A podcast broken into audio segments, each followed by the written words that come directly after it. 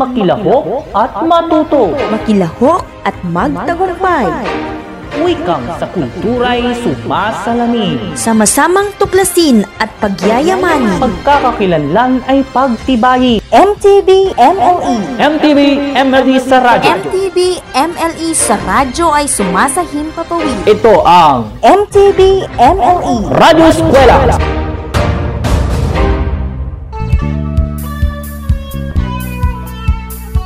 Masayang araw mga minamahal naming mag-aaral ng ikalawang baitang.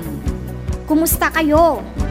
Handa na ba kayo sa isa na namang makabuluhang pag-aaral sa MTV MLE hatid ng Radyo Eskwela? Kung gayon ay samahan niyo akong muli. Ako ang inyong guro sa radyo, Binibining Lisette Pia Guray. Kumusta naman ang iyong kinaroroonan? Malinaw ba ang ating signal at maayos na napakikinggan ang ating broadcast? Sana ay nakapag-almusal na rin kayo upang alerto ang inyong mga pag-iisip at madaling maunawaan ang ating aralin ngayong umaga. Bago tayo magsimula, balikan muna natin ang nakaraang aralin. Tungkol sa mga salitang binubuo ng maraming pantig. Alam ba ninyo ang awit na takuri? Maraming salita dito ang binubuo ng maraming pantig. Subukan nating awitin ito. Ako si Takuri, pandak at mataba Ito ang hawakan at ito ang buhusan Kapag ako'y kumukulo,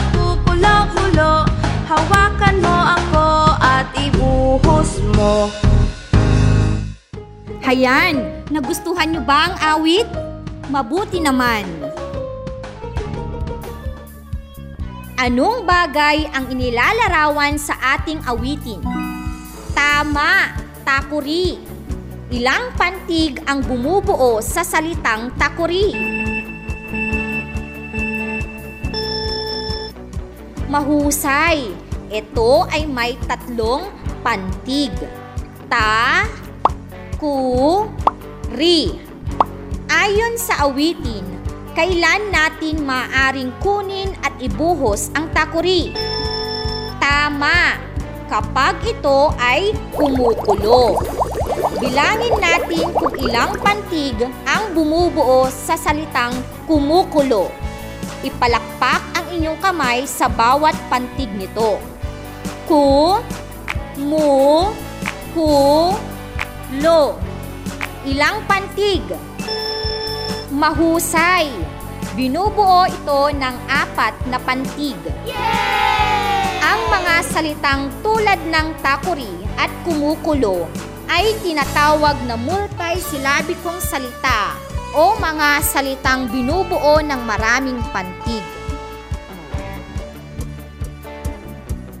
Ngayon naman ay alamin natin ang mga kasagutan sa nakaraan ninyong pagsusulit. Basahin kung muli ang talata at pagkatapos ay isulat ang W kung ang multisyllabicong salita ay nabasa natin mula sa talata at T kung wala ito. Narito ang talata. Ang kalusugan ay kayamanan. Habang bata pa, sanayin na ang pagkain ng masusustansyang pagkain. Makabubuti rin ang pag-inom ng maraming tubig, mahalaga na sapat ang oras ng pagtulog. Ang pagliligo, paghuhugas ng kamay at pagsisipilyo ng ngipin ay dapat isagawa sa araw-araw upang matiyak ang kalinisan sa katawan. Para sa unang bilang, ang salita ay pagsisipilyo. Nabasa ba natin sa talata? Tama! Nabasa sa talata, kaya ang sagot ay W. Pangalawang bilang, kayamanan. Nabasa ba sa talata? Tama! Nabasa natin sa talata, kaya ang sagot ay W. Ikatlong bilang, masusustansya. Ito ba ay nasa talata? Magaling. Ito ay nasa talata, kaya W ang sagot. Ikaapat na bilang, pag-ehersisyo. Nasa talata ba ito? Tama. Nasa talata, kaya W din ang sagot. Tignan naman natin ang panglimang bilang. Sitseria. Nasa talata ba ito? Tama. Ang sagot ay T. Dahil walang nabanggit na sitseria sa talata. Marami ba kayong nakuha sa nakaraang pagsusulit? Wow, ang galing! Lahat kayo ay nakakuha ng mataas na score. Tunay ngang nakinig kayong mabuti. Magbabalik ako makalipas ng isang paalala. MTV MLE Radyo Eskwela. Wow! Adobong manok. Ang sarap naman ng ulam namin. Hmm, ang bango pa. Kainan na. Hep hep hep? Buknoy, may nakalimutan ka ata. Ha? Wala kuya. Gutom na po ako kaya kumain na po tayo. Buknoy, nakalimutan mong maghugas ng kamay. Lagi mong tatandaan, bago kumain, ugaliin nating maghugas ng kamay. Ang wastong paghuhugas ng kamay ay isang epektibong paraan upang matanggal ang bakterya at germs na lumikit sa ating mga kamay. Ito ay makatutulong upang maiwasan natin ang pagkalat ng sakit sa ating paligid. Sige po kuya. Uugaliin ko na po ang wastong paghuhugas ng aking kamay bago kumain. Kainan na. Ang kalusugan ay kayamanan. Isang paalala mula sa kagawaran ng edukasyon at ng himpilang ito.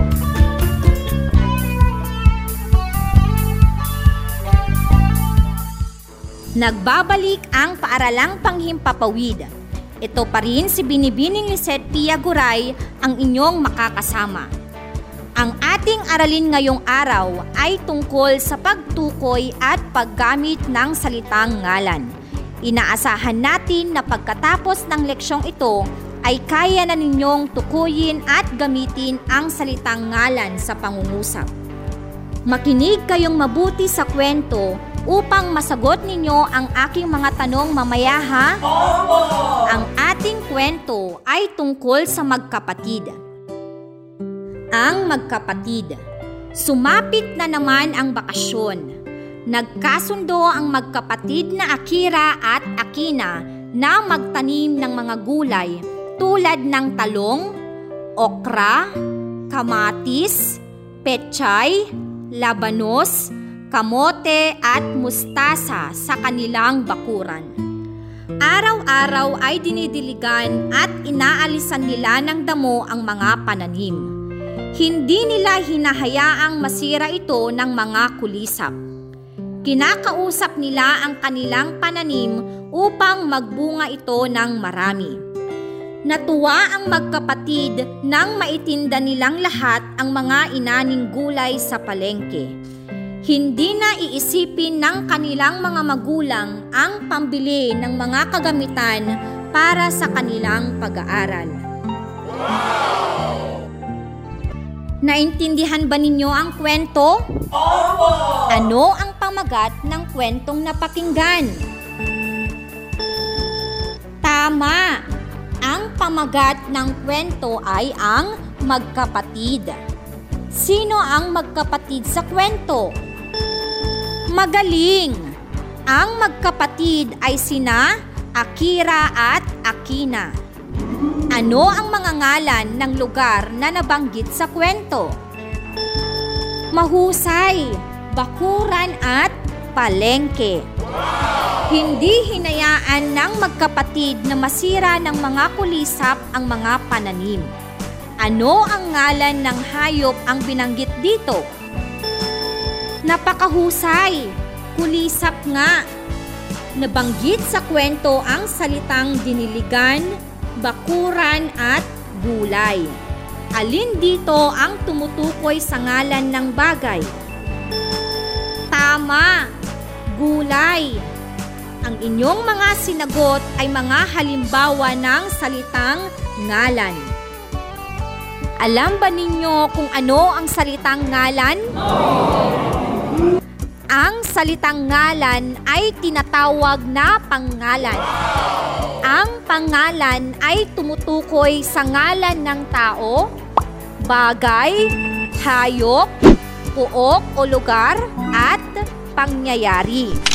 Halimbawa sa ngalan ng tao ay guro, nanay, kaibigan, at ngalan ng bagay naman ay prutas, sabon, papel. At ngalan ng puok o lugar naman ay simbahan, parke, ospital. At ngalan ng hayop naman ay aso, pusa at kambing. At ngalan ng pangyayari ay Pasko, Araw ng Kalayaan at Kaarawan. Naintindihan ba? Wow! Mga bibong bata! Ngayon ay sagutan natin ang pinatnubayang pagsasanay bilang dalawa. Basahin ang nakatalang ngalan. Isulat ang letrang T kung tao, B kung bagay, H kung hayop, L kung lugar, at P kung pangyayari. Kilalalin natin ang mga ito habang tinatalakay natin ang bawat isa. Unang bilang, palengke. Ano ito? Tama, L. Ang palengke ay ngalan ng lugar. Pangalawang bilang, lapis. Ano ito? Tama, B. Ang lapis ay ngalan ng bagay. Ikatlong bilang, lolo. Ano ito? Magaling. T. Ang lolo ay ngalan ng tao. Ikaapat na bilang, lungsod ng Santiago. Tama! Ang sagot ay L. Ang lungsod ng Santiago ay ngalan ng lugar. Panglimang bilang, araw ng kalayaan. Ano ito? Tumpak! P ang sagot. Ang araw ng kalayaan ay isang pangyayari. Para mahasa pa ang inyong kaalaman sa pagtukoy ng pangalan, sagutan natin ang unang malayang pagsasanay. Piliin ang angkop na salitang ngalan ng mga larawan upang mabuo ang pangungusap. Ang ating pagpipilian ay A. Bahay B. Araw C. Isda D. Kalabaw at E. Libro Game na? Unang bilang Mahilig sa ang aso. Ano kaya ang ilalagay sa patlang? Tama, si isda. Pangalawang bilang. Ang sikat ng ay mainit sa balat. Ano ang sagot? Mahusay. B. Araw. Pangatlo. Katulong ng magsasaka ang hayop na ano ang sagot? Tama, di kalabaw. Pang-apat. Sama-sama silang maglinis ng Ano ang sagot? A. Bahay. Panglima. Palaging nagbabasa ang bata ng Ano ang ilalagay sa patlang? Tama, i libro. Ang galing ninyo. Dahil dyan, may premyo kayong maraming palakpak.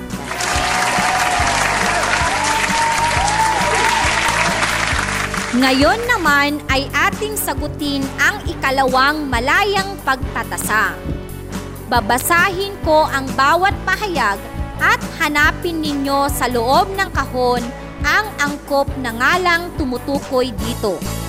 Tandaan, ang mga salita sa loob ng kahon na inyong pagpipilian ay araw ng patay, mangingisda, langgam, bulaklak at parol. Para sa unang bilang, isinasabit ito sa bahay tuwing Pasko. Isinasabit ito sa bahay tuwing Pasko. Ano ito? Tama! Parol! Pangalawang bilang. Dinadapuan ng paru-paro sa halaman. Dinadapuan ng paru-paro sa halaman. Ano ito? Tama! Bulaklak! Ikatlong bilang. Ang tawag sa taong nanguhuli ng isda. Ang tawag sa taong nanguhuli ng isda. Magaling! Mangingisda! Ikaapat na bilang.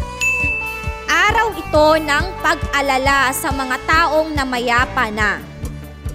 Araw ito ng pag-alala sa mga taong namayapa na. Tama, araw ng patay. Panglimang bilang. Isang uri ng insektong mahilig mag-imbak ng pagkain. Isang uri ng insektong mahilig mag-imbag ng pagkain. Magaling! Langgam! Subukan naman nating piliin ang wastong ngalan upang mabuo ang diwa ng pangungusap. Isulat ang letra ng tamang sagot sa inyong sagutang papel. Handa na? Una, abala ang magkapatid sa pag-aasikaso ng ng kanilang nanay. Ang pagpipilian ay A. Kaarawan B. Pasko C. Pista Anong letra kaya ang ating isusulat? Tama! Letra A. Kaarawan Pangalawa, maputi ang buhangin sa kaya doon naming naisipang mamasyal.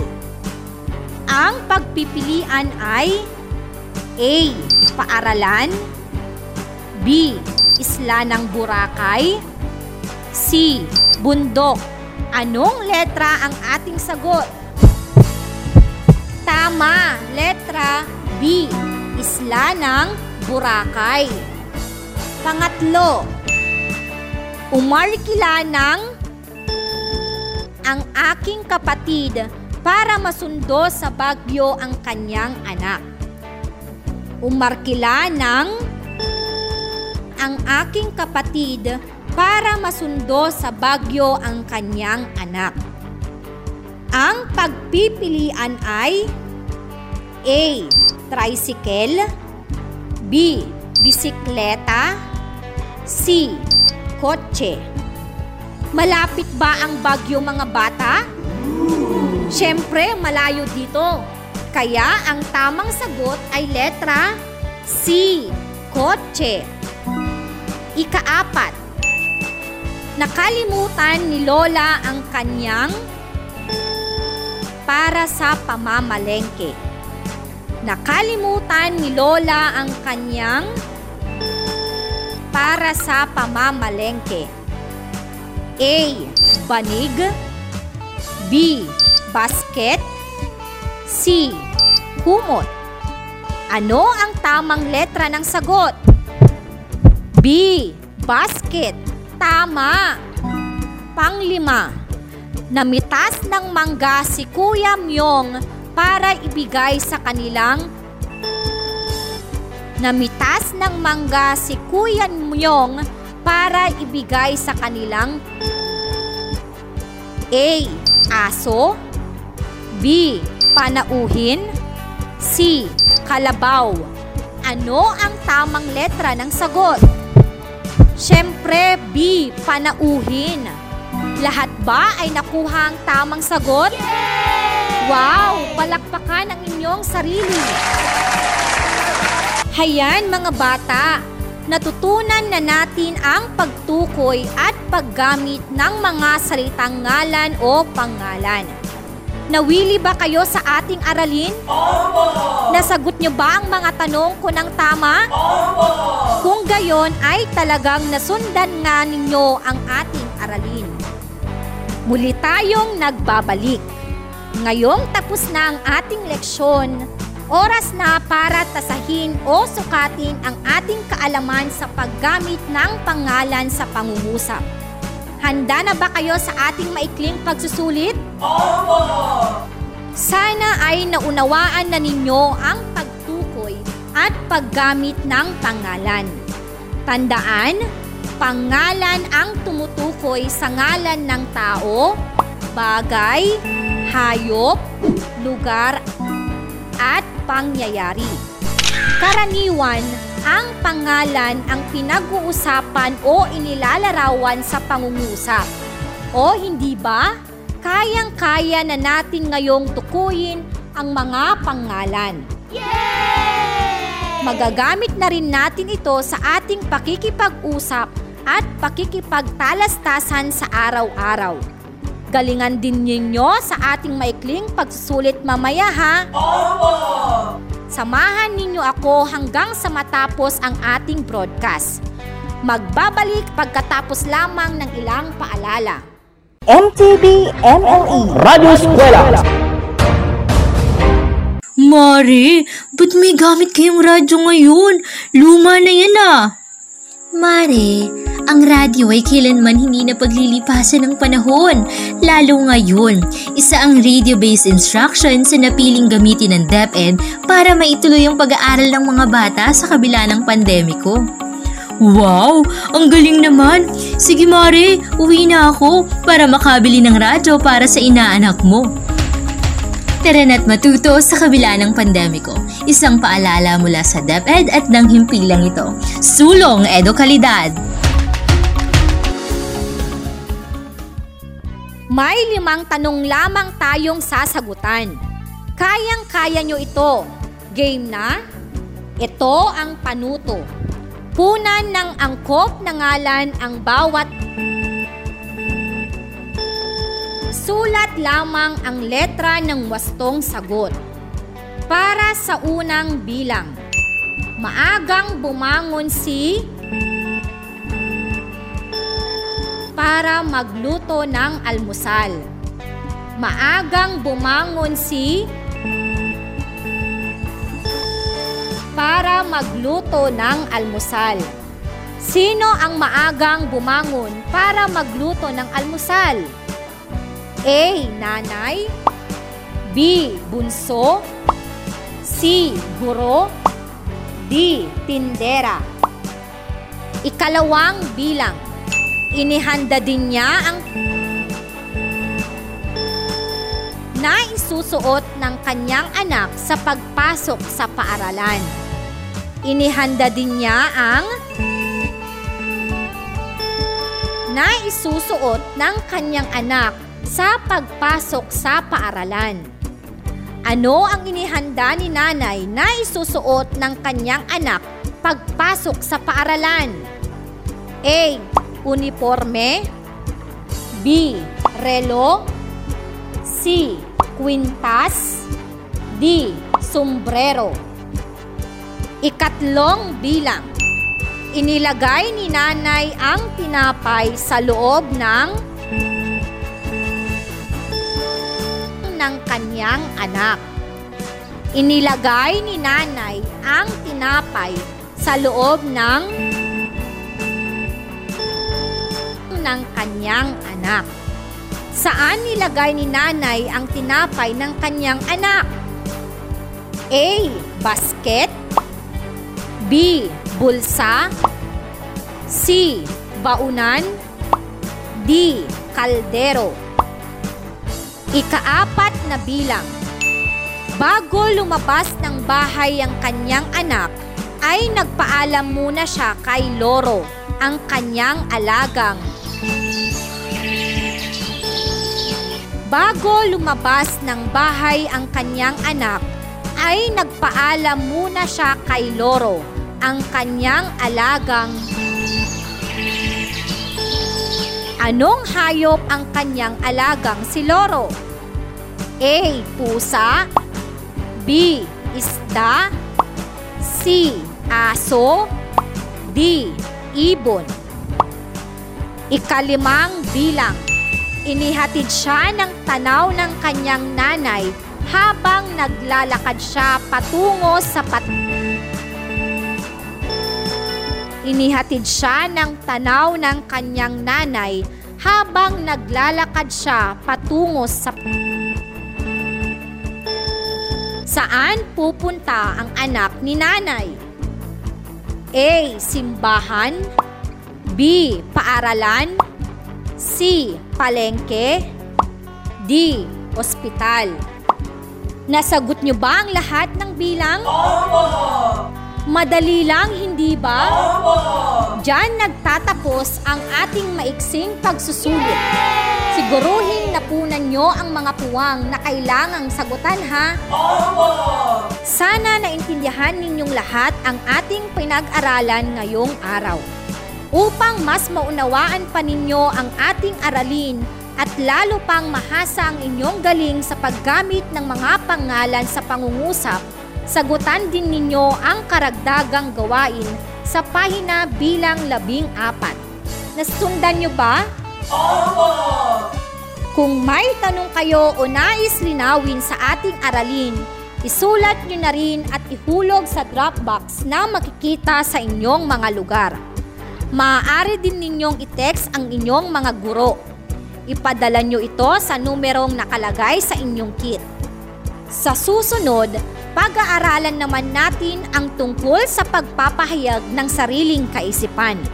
Kaya tumutok muli sa ating radyo eskwela at sabay-sabay tayong matuto. Sa ngalan ng aming scriptwriter na si Ginang Janice S. Bakay at ng SDO Isabela RBI Production Team, hanggang sa muli, ako ang inyong guro sa radyo, Binibining Lisette Pia Guray. Laging tandaan, mag-aral ng mabuti para sa huli ay hindi magsisi. Paalam! Patuloy, patuloy ang edukasyon para sa ating henerasyon. Sa daan ng pagkatuto ay walang may iwan. Kaya halina sa Radyo! Radyo! Radyo Eskwela!